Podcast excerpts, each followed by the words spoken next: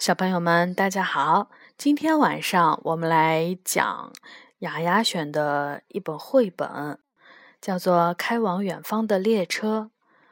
因为这本绘本呢，我大概看了一下，它的故事比较长，我们可能分为上下两部来说。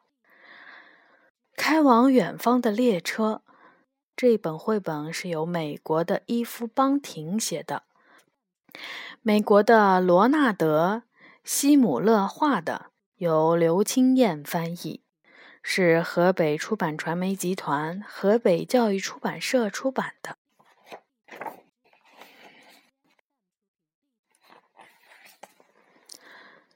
玛丽安，这就是我们要坐的火车。卢小姐说。罗拉紧紧抓着我的手。列车长沿着月台走过来，他问：“女士。”就是这些孤儿吗？卢小姐直挺挺地站着，一共十四位。列车长说：“我们在车尾特意为你们加挂了一节车厢。大男孩负责提皮箱，我们拿剩下的包包。卢小姐提着急救袋。上星期我们看见她在提袋里装了毛巾、药品和草药。”免得在车上被船上跳蚤。当然，我们这些深克里之家的小孩不会有跳蚤，但是从别的收容所和街上来的小孩就很难说了。去找收养家庭吗？列车长问罗拉。哇，你好可爱呀！谢谢，罗拉说。他虽然只有五岁，可是。在申克里之家，他们很早就教我们要有礼貌。祝你好运，他对我说。听说西部有很多人想收养小孩。卢小姐说：“没错，不过今年到西部去的人没有去年多。”列车长又说：“一八七七年那年的孤儿人数最多。”我们上车了。火车上的椅子很硬，我让罗拉坐在靠窗的位子，我们可以在脏脏的玻璃上看到自己的影像。她穿着有亮晶晶纽扣的蓝色新外套，软帽下露出耀眼的卷发。我也看见自己瘦长的脸，一点都不好看。我知道罗拉一定是第一批被选走的人。玛丽安，他又抓着我的手。他们会不会相信我们是姐妹？我们看起来不太像，可是我不要和你分开。如果他们要把我们分开，我们就别去。嘘，我轻轻出声。但是卢小姐已经听见了。你们说什么？她问。就算假装姐妹也没有用。他的语气缓和了下来。听好。大多数人只要一个小孩儿，不要因为惹人不高兴搞砸了这件事。没关系，我对自己说。我的手指慢慢的滑进口袋，摸着那根柔软的羽毛。他会在那里，他一定会要我。火车开动了，我们快速平稳的前进，经过了货车厂，许多旧房子。一排排晾在屋外的衣服，仓库，然后进入乡间。那里有好多的树，树上结满了苹果。我知道苹果长在树上，却从来没有见过。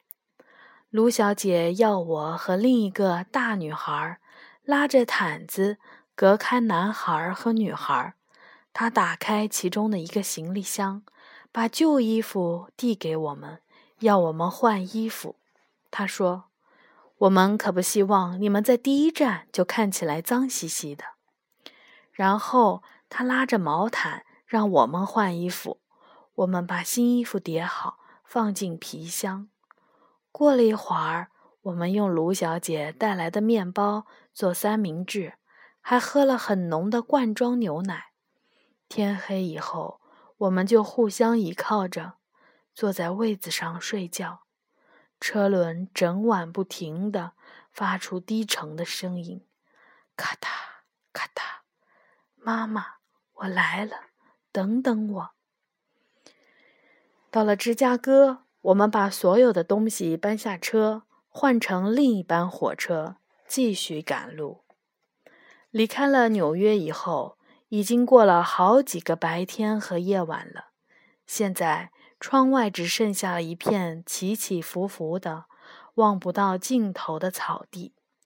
卢小姐说：“这里叫大草原。”她摊开自己带来的地图，指给我们看。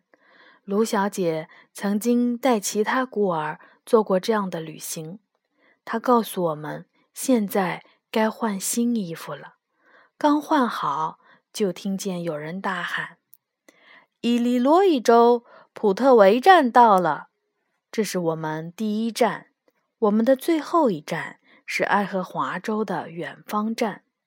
小月台上有一群人在等我们。呜，我的老天爷呀！桑奇看见那么多的人，喘了口大气。桑奇和他爸爸从利物浦搭船到纽约，后来爸爸就离开他了。桑奇说话的方式有一点滑稽。他跟卢小姐身后第一个下车。月台上有个男人，他有一台用三脚架支撑的大相机，那里还有几匹马、马车和汪汪叫的狗。我一看就知道妈妈不在那里，他可能在更西边的地方。有个男人带我们去市政厅，所有的人都跟在后面，好像在游行。卢小姐小心的叮咛：“微笑啊，高兴一点儿。”我们坐在台子上的椅子里，镇里的居民打量着我们，他们隔着外套摸摸男孩们的肌肉，喃喃地说：“这个不错，他可以帮忙收割。”之类的话。桑奇和另外两个大男孩很快就被领走了。他大声地对我们说：“再会啦，朋友们！”马威被一个瘦小的太太挑中。马威又高又壮，圆圆的脸上有一个非常甜美的酒窝。杜莎，那个瘦小的太太对另一个瘦小的太太大叫：“你看我挑的这个女孩！”她一定可以帮我做不少家务事，你也该为你们家挑一个。卢小姐边签同意书边说：“马威是一个可爱的女孩，对她好一点。”她紧紧地抿着嘴。我们会派人来看这些孩子过得好不好。小姐，你认为我不会好好待她？你是这个意思吗？那位太太瞪着卢小姐。要我把它还给你吗？卢小姐默默地把同意书交给他，那个瘦小的太太就带着马威离开了。有一对夫妻在我们的面前停下来，我的膝盖一直在发抖。那个女人有一个柔软的皮手桶，男人拄着金色把柄的手杖。哦，霍伯特。你看这个小女孩多可爱呀！女人微笑着看着罗拉。霍伯特，我们选她好不好？罗拉紧紧地拉着我的手，小声地说：“她是我姐姐。如果你们要我，能不能也要她？拜托吗？”哎呀，那个女人看着卢小姐：“我们没办法两个都要，我们只想要一个小女孩。”那当然。她们不是姐妹，只是朋友。卢小姐很快地说：“罗拉，快站起来！玛莲，你要帮帮她。我必须很用力，才能把罗拉的手指掰开。”那个女人弯下腰：“你知道马车上有什么东西在等你吗？小狗哟，送给你的。”罗拉哭着说：“我不要小狗，我要玛丽安。陆小姐和那对夫妻签了同意书，他们把罗拉带走了。罗拉一直哭，不停的回头看，我也哭了。